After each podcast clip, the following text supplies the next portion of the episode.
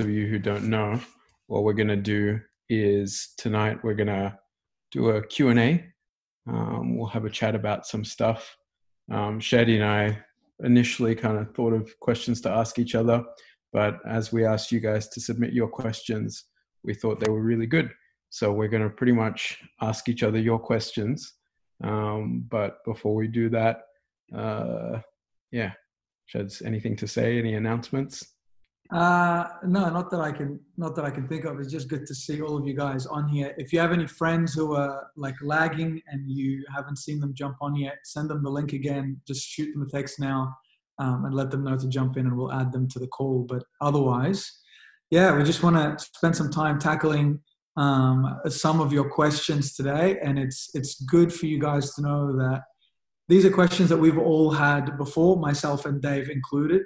Um, and, um, and, it'll just be good to, to, discuss them because if they're on one person's mind, they're probably on everybody's mind. So um, it'll be good to, to get through some of them. Yeah. Cool. Well, let's dive in. So Shad's um, something a bit of a doozy to begin with. Uh, what's what's up with hell? Why why is there such a thing? Is there such a thing? Uh, and if there is, um, why would it exist? We keep talking about a loving God. Uh, last week was Easter. Jesus apparently died for everyone on the cross. So what what the heck is up with hell? Isn't it a bit of a contradiction? Yeah. Um, look, a tough question and, and a really good one to start with and dive into. Look, it's um, it's good to start by saying that there's a lot of layers to this one, um, but I'll try to summarize it. And you said, "Hey, what's what's the deal with hell? Is it real?" And um, really, the core of the question is, why would a loving God um, create a place like that? Why would a loving God send people to a place like that? Um, and I think a good starting point would be to say, hey, we we think about the gospel, which is the message of Jesus, as the good news. Um, and it's the good news because there is bad news as well. So you can't just have good news, it would just be called news otherwise. There's good news because there's bad news as well. The good news is that there's a way to be saved from the bad news. Jesus is our Savior, so He has to be saving us from something. The thing that He's saving us from is the fact that we were all born into opposition from God. God is on this side of the fence, we are on this side of the fence. And that's the thing that's hard for us to understand sometimes. But we live out of that opposition to God. We look at what God is He is good, He is kind, He is just, He is pure, He is faithful we as human beings are not those things, and we live out of the opposite of those things. And God is a loving God, and He warns us and He says, Hey, this, this way that you're on leads to death. You're already separated from me in this life. If you choose to continue to be separated from me in this life, I'm not going to force myself on you. You're going to continue to be separated from me in the next life. Excuse me, that is my phone. It's actually my mental group trying to get on the chat. If somebody could uh, get a hold of them, that would be good. Um, so I think it's important for us to understand that that as the first bit, um, and the second bit is that God is just, God is righteous, and God is a judge, but He's the righteous judge. Bro, it's called mute your phone. I did, and I don't know how to turn this bit off. You know why? Because it's an Apple product. That's, that's right. Let me, you know what? Give me a second while we're here. Um, I'll just um, message them. Well, I'll add while Shadi is messaging people. I think one really helpful way for me to think about uh, this question and to kind of wrestle with, you know, why would a loving God send people to hell is that, and this is something that you could, you know, lots of people have said before, um, God gives dignity to your choice. Yeah. Um, and in fact, hell is the ultimate dignity to human free will. Um, that if you are so opposed to God, if you are so anti Him, you know, want nothing to do with Him, well, then He's never going to force you um, to kind of, you know, be in an environment, uh, aka heaven, which is permeated with God's presence. So hell is the place where God is not there and therefore uh, you know it's and as for why is hell so horrible Well, it's because it's devoid of the of the one who created all good and good things in life. So if the person who literally brought good out of chaos um, and brought light out of darkness, if you don't want him around, well, what you're left with is a dark place that's chaotic and, and that's not an environment where a good life can exist. So, yeah, it's yeah. not so much, yeah. It's, it's important to understand a couple of things about that. Um, heaven is the place, exactly like Dave said, where God is um, and where those who um, love God and choose Him are as well. Um, and that means when you think about who God is, God is life, God is light, God is love, God is justice, God is freedom, God is peace, all of these things, which means that hell, the place where He isn't, is literally just the complete opposite of that. Hell is darkness. Hell is joyless. Hell is where death exists. Hell is where there is no justice. Hell is where there is no hope, because all of those things are attributes of God. And so, what ends up happening there, a few things for us to understand, um, is that we all love justice as a principle. We all say, hey, when somebody does something wrong and we hear that they got what they deserve for that, we go, hey, that was a good thing. That was a right thing. Even if it was harsh, even if it, we go, yep, that's that's what was supposed to happen. You make a mistake and you get what's right that you deserve for it. That's what we actually deserve from God.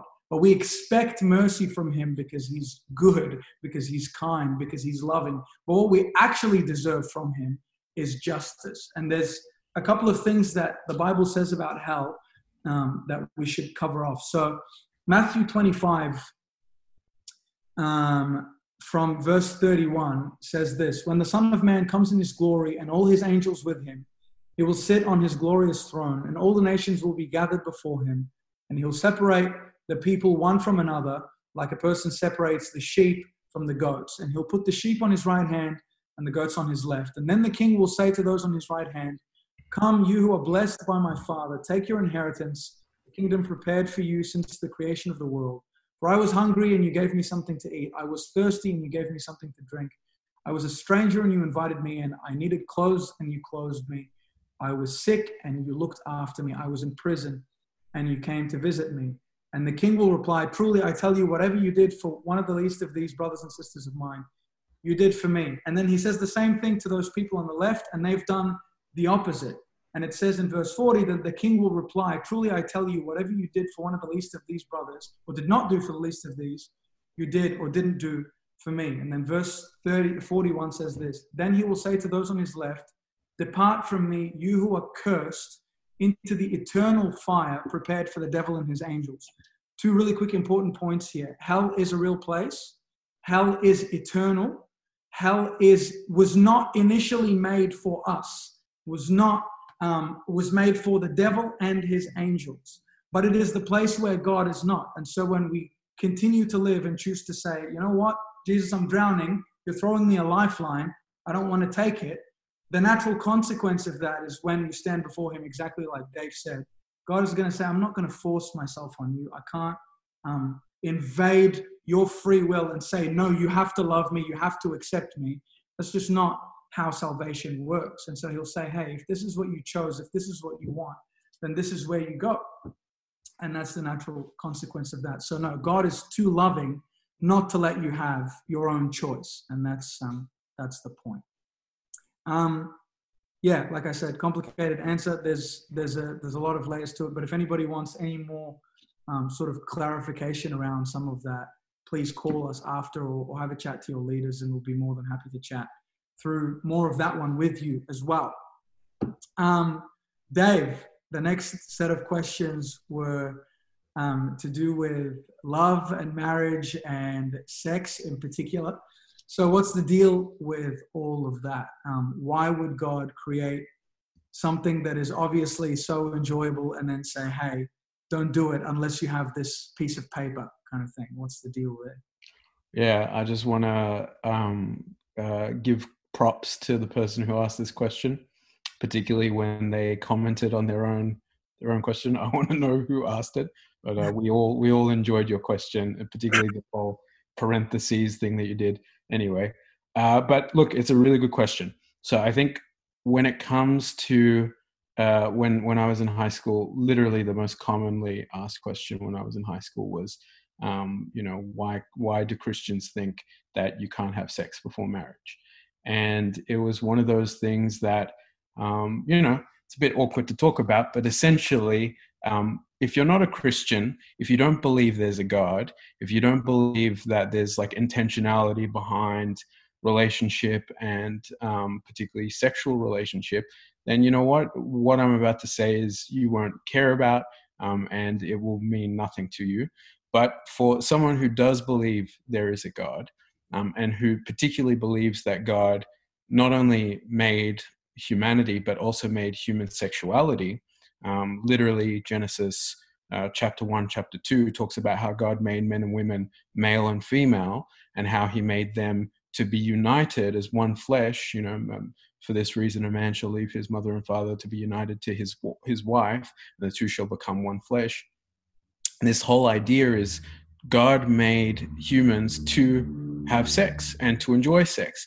And the, the, the, the confines or the the environment that that is supposed to happen is in that union of marriage the two being one flesh um, and uh, this this whole idea that it, it means that it belongs to God, that marriage and sex belongs to, belong to God, um, means that therefore, you know, just like if I were to buy a car and the manufacturer tells me only fit, you know, it's uh, in my car the fuel tank it says only fill with 95 or, or higher like grade fuel. And that's because the manufacturer knows what the engine needs and that i'd stuff up the engine if i would you know it's probably still run probably for a while but uh, but it's not the best thing for the car. So the idea is okay so god made me god made us god made men and women god made our sexuality god made our desires and our urges and it's a good thing but it's the best thing when it's expressed in this particular confine, which is that of one man, one woman uh, under uh, marriage covenant relationship. Um, and so, um, you know, there's, uh, you know, like, is there biblical evidence for what I'm saying? Well, there's tons, but uh, but there's particularly one passage that I always go back to, and that is uh, um, in the Song of Solomon, chapter eight. Um, there's this poetic refrain that um, the woman gives the man. And she talks about how love is like a raging fire. Um, it's just so powerful, um, and that you can't like it's it's just it's extremely like powerful. It's a beautiful thing. It's a it's a it's a potentially life giving thing, but it's also a potentially destructive thing. And um, and the idea is yeah, lo- love and sexual desire is like a fire um, it will eat you alive, it will burn you up um, if it's in the wrong environment. Um, and but if it's in the right environment, if it's in your fireplace or your stove or campfire, it's a wonderful thing, and it provides light and life and food and whatever else uh, good stuff here. So the idea is humanity has a choice, just like with everything, we have a choice to do things God's way or to do things our way. And you know what? God gives you that opportunity. You can have sex before marriage. You can have sex with multiple people. You can, uh, you know, you can do all these kinds of things. But it, the the the Christian mentality and and the biblical worldview is that if I do things on my terms and not on God's terms, and I reject God's terms, then it's probably not the best thing for me. And I don't think you have to I don't think it's like too much of a stretch for us to imagine if you go around and sleep around with a bunch of people or have even just multiple relationships. It's not a hard stretch to imagine how much heartache and hurt um, can be caused by something like that. So God doesn't want that for for humanity. Um, God wants us to enjoy the gifts that He's given us, and so He tells us, "Here's the user manual. Here's the instruction manual. Here's the best way to enjoy this gift that I've given you. Go at it." um, and uh, we get to choose to either do it or not. Yeah, uh, I don't know. I'm not sure if that's a good summary or not, but um, what do you? Or you have a follow up, Sheds? I, I have a quick follow up about just marriage in general, but to ask you. Mm. Uh, but um, the the question is: Is marriage just a piece of paper? Like, does it have any actual significance because we, we know that from a biblical perspective it's not so much like hey you can't do this that's a mature way to answer that like you don't just go hey i'm not just giving you permission to go around and go ham but it's an immature question to say um, can i do this? The, the answer is yes. I can do anything. I can i can do whatever i want. Mm. but the, the, the right question to ask is should i do this? Like mm. is this something that is honoring to god or not? Is and if it's not honoring to god like you said it's not going to be good for me. If we described god as being you know light and love and joy and you know passion and hope and all of these things that we want that actually come from him um, then pursuing something that is not from him is going to lead to the opposite of those things no matter how nice it looks on on the outside. So like you talk about so kind of fire in its right place giving warmth to the house and all this kind of stuff um, and that right place is marriage. So is does marriage have any significance other than hey some guy said a few words and you both said i do and you signed a piece of paper and hey presto you're married and that's it. If somebody tears it up who cares? Yeah. Yeah absolutely. Well like again you know marriage belongs to god and was created by god. Like it's um it's part of his creative act when he makes man and woman uh, he makes the you know us. Um, part of it is you guys should unite with each other and, and it's a good thing to do that um, and there's you know i mean again you know like if you look through the biblical story and you look at what it looks like to have a, a, a good marriage or a godly marriage um, or a, a, union between a man and a woman that leads to life, because it can lead to death as well. And there's a bunch of stories in the Bible where there's marriages or, or unions between men and women that actually kind of stuff things up. But when it works well, um, it actually is a picture of what it looks like to um, be human humanity at its best to be you know what we were created to be to be genesis 1 garden of eden humans um, mm-hmm. and it also then becomes a picture of what it looks like for us to be united with jesus what what it looks like for the church to be united with god so um, uh, marriage is a very significant uh, covenantal relationship that um, points to a bunch of really amazing truths. And if uh, those two individuals in that marriage wholly give each other to each other as well as to God, then it can also lead to a huge amount of good for the world through family and through like um, you know sacrificial love to each other that then leads to love towards others. So it's a it's a huge, huge, powerful um, union that can be um, that is God intended and, and that has lots of potential good. Um, yeah. What about? Well, I know you're a single young man, uh, ladies. If you are interested, then. but um, uh, you're a single guy, so I guess this whole topic of marriage, sex, all this kind of stuff. What's your take on it from from your point the, of view? The single person's perspective. Yeah, income. I think that God gives good gifts. Um, and if we're saying that, um, you know, the Bible talks about a wife or a husband as a, a, good gift from when it's from in His will and when it's um, something pursued in His way, um, is a good gift. It talks about sex as a good gift and that God is the one who made it. It's not this thing to be, you know, hidden in a box or whatever. I think um, the challenge with singleness is believing all those things and accepting all those things, um, and then not um, like choosing to distrust God when He doesn't give them to you straight away, or when you want them, and you say, "Hey, you know, Lord, you can see in my heart that these are things I value and that I treasure and that um, I desire."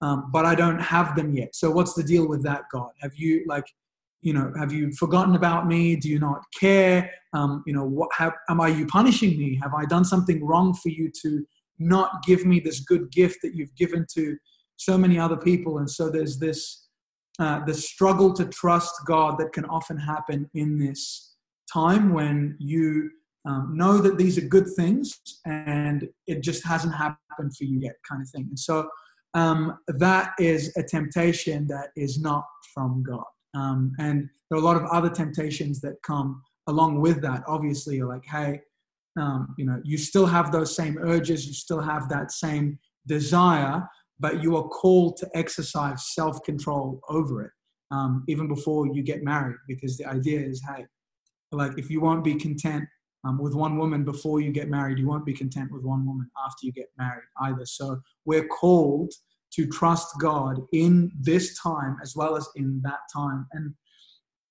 the other part is um, for me, not sort of just sitting on my hands and waiting for this to happen as if like the fulfillment of all my hopes and dreams is getting married.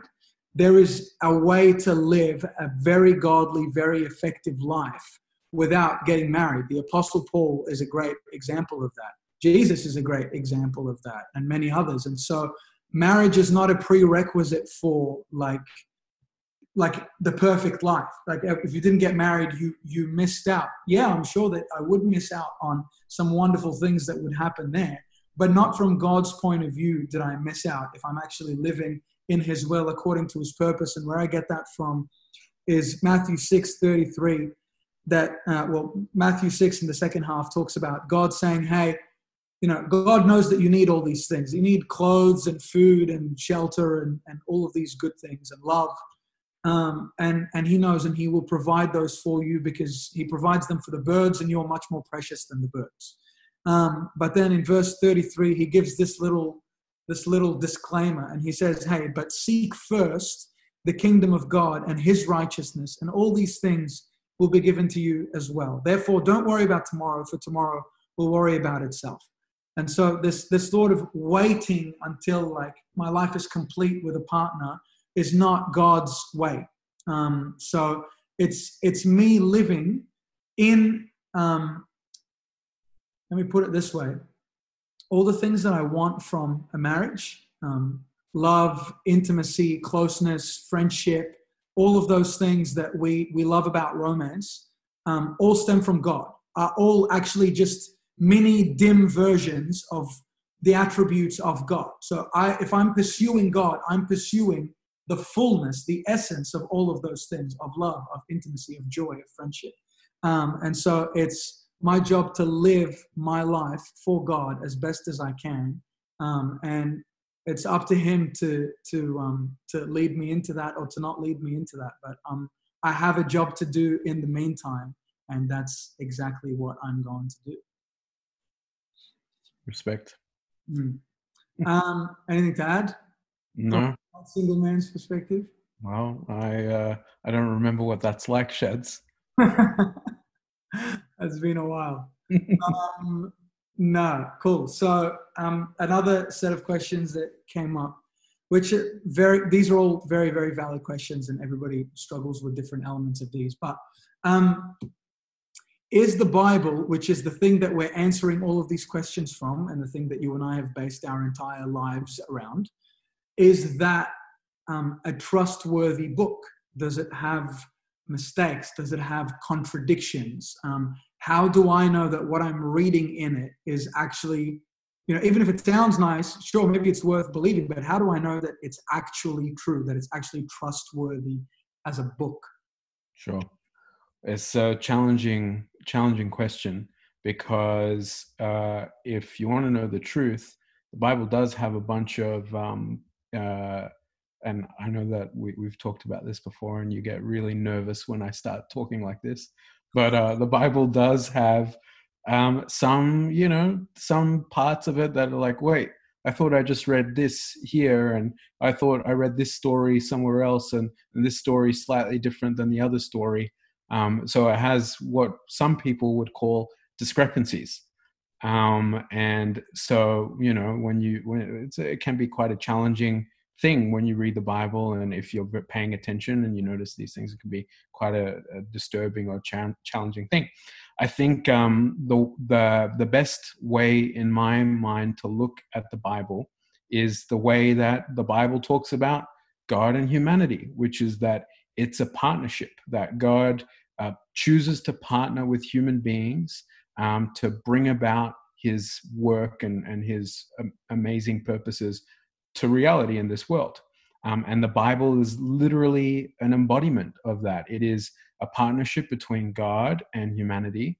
Um, God chooses people and he works throughout history and he entrusts certain people to document and record and write poetry and all these kinds of things while he inspires them and convicts them to uh, put pen to paper um, about uh, or you know uh, whatever quill to parchment or, or whatever mm-hmm. um, or papyrus. Um, but he he inspires them he inspires them and but it is it is a dynamic um, uh, work that goes on. And in fact the bible doesn't shy away at all from um, the fact that it is a, a, document that is a work of humanity and the divine uh, in partnership, you will read many sections of the Bible where um, literally like the author is is pointed at and says this guy wrote this. Um, you'll even read many parts of the bible where uh, the bible's very clear in saying this this is a rewrite or this is a you know little side note or you know a little aside or you know th- that kind of thing. Uh, the book of isaiah for example um, uh, so initially written by presumably isaiah um, and then uh, you know some of the text that's in it is a few hundred years after isaiah was dead so clearly not written by isaiah. Um, uh, and they don't hide away from that and that's not a secret that that's there. Um, the book of uh, jeremiah um, he's got a scribe. Baruch is his scribe, and uh, they he writes the book, and then literally halfway through Jeremiah, it says the king burned up uh, the, the the thing that Baruch wrote, the book of Jeremiah. He he tore it up, burned burned it up, and uh, so J- Baruch and Jeremiah sat down again and rewrote it, and this time it was longer. Um, so you know this is the human fingerprints um, all over the Bible, and yet uh, and if you want to look at the new testament i mean look luke is very obvious like he's very overt about the fact that he went around and he interviewed a bunch of people to write the book of luke and the book of acts. Um, so these are these are works that are written by humans but um, we believe are, are divinely inspired. And how can we believe that? Well i mean many many reasons many many many reasons but uh, one key reason is if you want to look at all the discrepancies that are in the Bible, you should also probably look at some of the harmonious points as well. This is a book that was written over millennia, uh, like over thousands of years, by more than 40 different authors. Mm-hmm. And yet it is telling this remarkably coherent, beautiful story that is like, like, in terms of literature, in terms of like profound, like it is a it is an incredible book um, and it's it's that's a miracle in and of itself if we try to all kind of share a story one word at a time it'd be lucky before the next like the uh, your dad um, started talking about some weird jokes or whatever else, and we wouldn't get anywhere. So it's incredible that this this text exists. Not only that, but it's incredible that it it exists over this period of time, um, that we have it in the in the version that we have it in, and that we can rely on the version that we have it in. That the actual text itself is um, that there's no real doubt about its um, uh, like its consistency in terms of the way that it was copied, and and like we can be fairly confident that what we have now is what existed thousands of years ago. Mm. Um, and, and, and there's a whole conversation to be had there if you're interested. Um, but the, not, and not only that, but um, the fact that there are so many manuscripts and there are like this over thousands of years, things kind of decay and degrade. And the fact that we have as much as we have of the Bible, um, and the fact that it seems like throughout these thousands of years, the people who recognized this as scripture, they all agreed it was scripture. Like it's not like there was necessarily a gigantic debate about what is the Bible and what isn't. And so all of it exists um, over such a remarkable amount of time. Like this is this is the miracle of the Bible. And uh, uh, um, there's a passage which I'm sure you've probably got in front of you about um, how God stewards his word and he looks after it and, and he is the one that makes sure it survives and it lasts. And yeah. I see that in history. Like it's absolutely true. Like it is a it is a remarkable book. What do you reckon? I agree wholeheartedly with what you said, and I think um, the fact that this book tells one unified story, um, and it was written by that many people over that extent of time, is is exactly that. Is a miracle in and of itself. It points to one person very directly in all of these different ways, um, and uh, and it makes perfect sense. It's unbelievable. I think um, the Bible is not a book that was made to be skimmed through. The Bible is not a book that was made to be admired from a distance or to gather dust on your bookshelf. It's a book that we are called in the Old and the New Testament to study, to meditate on, to grab a pen and paper and a notepad or the app or whatever and actually dig into it. Um, one of the verses that I love is in uh, is in Proverbs. I didn't. I don't actually have it in front of me, but it says it's the glory of God to conceal a matter, to, to hide something. And it's the glory of kings to dig up that matter. It's the glory of kings to find it. It's like God playing hide and seek with his kids, basically. And he's saying, hey, it's my glory to hide this, and it's your glory to discover it. And I've hid it there for you to enjoy, to bring out. And it's this beautiful picture of how God deals with us in his word. And I think you can read it, especially those things that we call um, discrepancies Sure, they might not sound the same in both versions or in both chapters or in both whatever, uh, but when you dig into them, you will find that there's no contradictions. I think it's one thing to say there's a discrepancy, but it's not a contradiction. And the only way you'll figure that out is by actually studying and digging in. So God is God, and you are the king who He's appointed to dig through His word. So go on that Easter egg hunt and dig um, and you'll you'll find incredible things because God's word is a reflection of God Himself. Um, that is a wonderful thing to dive into. And there's no, uh, just want to add one more thing. There's no conspiracy um, to these discrepancies. Um, in fact, uh, your Bible, if you pick up your Bible and you go to one of these areas that are described as a discrepancy, um, or you know whatever, there's usually a footnote about it. There's usually a point where it says, you know, uh, in this text it says this, and this text says whatever, and then it, there's usually a section where it'll be blocked off, and they'll say something like, "This was not in the original text" or whatever, but you know we've included. So it's there's no conspiracy, there's no cover up, there's no like the the people who study the Bible, the people who translate the Bible, um, they're like part of their work is to illuminate these kinds of things so that you can study it in good faith and and with uh, with a heart that particularly if it's a if it's a honest and, and hungry heart uh, you will kind of explore it to the end. And you'll what you'll tend to find um, is that yeah there is very little uh, well there's there's absolutely no contradiction in terms of the point that is is being made um, uh, and there, there's one example, Isaiah chapter 53. They compared um, some of the manuscripts um, and they looked and they found that um, out of the whole of that chapter, Isaiah 53, um, there was seven uh, letter. Or uh, I'm saying this off the top of my head. I got to read it, but I'm pretty sure this is true. But you could look it up yourself. But seven letters that were uh, wrong and one additional word. Um, and uh, that word, if you look up Isaiah chapter 53, guess what you're going to find? There's a footnote that tells you exactly that. Um, and guess what? That the absence or the presence of that word does not change a thing about what that passage is telling you. Mm. So, um, so that's a little microcosm, I think, of what what people tend to talk about when it comes to discrepancies in the Bible. And um, yeah, I I have yet found anything that's seriously waived my faith or yeah.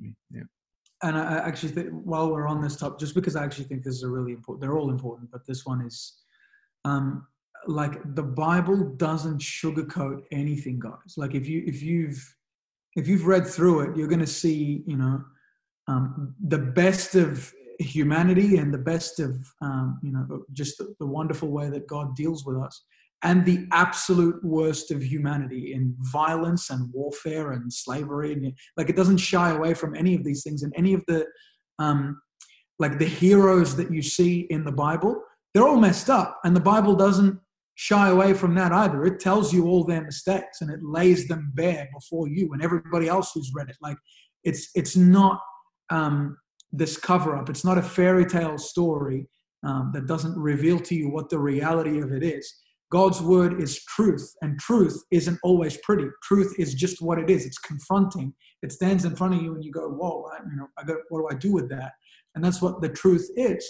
And so it's it's a book that is full of that. But a, a couple of other evidences I would also say is what it does to people who have read it. Um, it's just a man-made book. I'd enjoy it, put on the shelf, and never think about it again. But it's a book that's changed my life, Dave's life, and billions of other people's lives. What do you explain that with? That all these people who have never met each other, some of them have never spoken to each other, have had the same reaction to the same person who they all claim to have met. What are you supposed to do with that? Let alone the fact that the Bible prophesies all of these things. It speaks about things that happen after some of its parts were written, and all of those things that it's written so far have actually taken place and have been historically documented. There is no other book in history that has any anywhere near amount of uh, evidence for its accuracy as the Bible does. Which, by the way, the Bible is still the number one best-selling book on earth, and it has been for some time. Um, so even Harry Potter did not take its place. Lord of the Rings, anything written by C.S. Lewis, the Bible is the Bible, um, and it is that for a reason. So out of all of that wonderful talk, just make sure that you read it. That's that's that's the only thing, and judge for yourself. Just make sure that you read it. Yeah. Well, we we should probably wrap up um, because we've been going for probably about forty or something minutes. Uh, but maybe we'll finish with one more question, um, just for the sake of like you know uploading this and all that kind of stuff. We can continue this afterwards if you guys are keen, but we'll we'll maybe just tackle one more question and then uh, and then we'll wrap it up and, and see what you guys want to do afterwards. Yeah. So, Shads, um, we got a we got a question submitted uh, on the Google document um, that uh, asked, "Is it wrong to feel disappointed in God?" And I'm guessing what that person might be indicating is, is it wrong to maybe you know be hurt by God or to feel like God didn't come through in in a certain way? Um, what do you reckon? Um, wow, what a question! First of all. And I think that's a really honest question and it deserves a really honest answer. Um, I went through a, a period of my life where I just questioned everything about my faith and where I doubted whether God was real or not and all this kind of stuff. And uh, I remember I was speaking to my cousin who is in, in Egypt and I was here and um, I was telling her how I felt and I was, you know, I was I was hurt by this. I was scared by this. I didn't I didn't know what to believe and I didn't know what it meant for me and I was confused and I was just a mess um, at that time. Um, and she said, "Have you told God that?" And I said, "No, not really. I don't think I've I've prayed that way." And she's like, "Well, you know that He knows, and you know that He loves you, and you know that He sees." Your prayer before you pray it. He knows what's on your mind. He can see into your heart the things that you can't even articulate, the things that you can't even bring yourself to say. He already sees it. So why are you trying to sugarcoat your prayers? Why are you trying to dress them up for God when He can already see what's underneath them and He wants the genuine cry of your heart? Um, and that changed the way that I pray since then. Um, I have been honest in my prayers, in whatever prayers I have prayed. They've been honest. I, I can't, when I re- realize that God knows exactly how I feel and exactly what I'm thinking and exactly what I'm feeling towards myself, Him, the world, everything, um, there's no point in, in putting my hands together and pretending to, uh, to make it something it's not. But what I do recognize is who God is while I'm praying, um, is that God is still who He is in spite of how I feel. Um, so even if I feel, you know, angry, hurt, discouraged, whatever, I say all of those things, but I bring them to God and I say, Lord, I, this is how I feel, but I know that you are you. I know that you are. Um, I know that you are God. I know that you are good and right, and you see things that I don't. Um, and so, please help me to trust you in this time. Please help me to see it your way. Please take this weight off me um, so that I can um, I can you know be where I want where you want me to be in this moment. And you get uh, all of the psalms or most of the psalms are David crying, um, David just being like you know my soul is afflicted, or I've drenched my couch with tears, or you know my heart is heavy within me, or whatever. And these are all songs to God. Like the, the, the guy is not hiding how he feels at all. This is a warrior. This is a you know a person who is a leader and a king and admired by thousands and whatever. He's not shying away at all from how he feels before God. And there's this one particular psalm written by a guy named Asaph, um, and uh, and and he he says this at the start. He says, "I cried out to God for help. I cried out to God to hear me when I was in distress." I looked for the Lord at night. I stretched out untiring hands. Can you hear like the desperation? And I would not be comforted. And then um, he says this in verse 7 Will the Lord reject forever? Will he never show his favor again? Has his unfailing love vanished forever? Has his promise failed for all time? Has God forgotten to be merciful? Has he, has he, is he angry and he withheld compassion? It's like all these doubts that are in him, he doesn't hide them, he just says them to God. Um, and then the next little bit is he says, Then I thought, to this I will appeal. The years when the Most High stretched out his right hand. I'll remember the deeds of the Lord. Yes, I'll remember your miracles of long ago. I'll consider all your works and meditate on all your mighty deeds. And he's like, hey, I'm going to remember who God actually is. That God is the person who saves and who is good and who is, you know. So no, don't don't shy away. Don't pray dishonestly. Um, say how you feel, but remember who God is as you're saying it and remember that this this is something that will pass um, and that god will stay who he is and will, will bring you through. Yeah. Yeah and i think um you know literally the book of psalms the book of lamentations these are these are these are jesus in the garden of gethsemane uh, these are moments in the bible and uh, and opportunities where god says to us yeah like be real with me. Like don't put on a front don't act don't like if you if and the book of job you know like be real. Um and uh god gives dignity to human uh, anguish and questioning and wrestling with god about issues that are really important to you and, and god wants that. Um uh jesus himself talks about uh, make your requests known uh, to the father um, because he already knows yeah. what you want. It's by him to Jesus. That's not a that's not like a paradox. It's not like oh God already knows what you need or what you want or what what's troubling you, and therefore shut up about it and like suck it up or or just have more faith. No, no. It's because he knows what you want and what what's bothering you. It's precisely that reason why you shouldn't be afraid to just speak it out um, mm. because it's a relationship because it's supposed to be a, a, a, tug of war but at the same time you yeah we we can't despair why because the same god who hears me and the same god who's who's actively listening who wants to listen he's doing that because he wants to also engage mm. and interact and input into my life and to bring about good where where where destruction seems to be so that's the that's the both the challenge of of of uh, Christianity, but it's also the invitation, um, which is that you know as hard times come, uh, dig deep with God, like wrestle with Him about it, and God wants to engage with us about it. So yeah, I think it's a really powerful aspect of who God is, and and powerful aspect of what Christianity kind of says about itself, and I think it's a unique aspect as well. Um, yeah. I'd just say one last thing, which is um, that whatever you feel, God feels it infinitely more than you. So this, you know, um, Jesus coming to Lazarus tomb is like the best way to think about this kind of thing. Where like, you know, his sisters were weeping and they were like, Lord, if you'd been here, Lazarus wouldn't have died, and you can just hear their anguish and their heartbreak. And when Jesus, even though he knows that like two minutes from now, He's going to raise Lazarus. All of these people are going to rejoice, and his sisters are going to run to him and take him in a hug and all this kind of stuff. As soon as he comes on the scene, he breaks down and weeps. Like he sees the pain, he sees the brokenness, and it makes him weep. Like, so this this idea that when you come to God with your hurt, he's not like this aloof person who just sits there being like, hey, you know, you know, suck it up kind of thing, like toughen up a little bit, it's gonna be okay.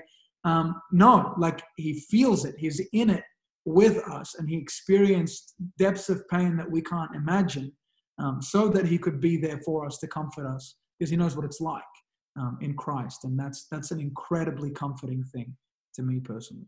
Yeah. I think um, for the sake of like YouTube and uploading this, we're we're gonna kind of sign off here. But um, we've been asked to continue by a bunch of other people, um, and so we will do that for those who are with us right now. But otherwise, thanks, Shads. Thanks for talking, and and uh, yeah. Um, any parting final words before we kind of cut it off for YouTube? Um, no, I, I, think if you have questions, just know that um, God doesn't shy away from your questions. God isn't scared of your questions, and you shouldn't be scared of your questions either. There are answers to most questions, um, and I think that you shouldn't be scared to pursue them, but pursue them with people that you trust. Um, pursue them with people who um, know God and, and, love Him and who can help point you in the right direction. You're not alone in your questions. Don't let them drive you into this dark corner where you don't trust God and you, you feel like walking away. Um, no, press into God in your time of questioning and you'll find Him there. He's the truth. So if you pull on that string long enough, you're going to reach God. Um, so don't don't despair in your questions. Keep asking them. Keep pressing in during this time.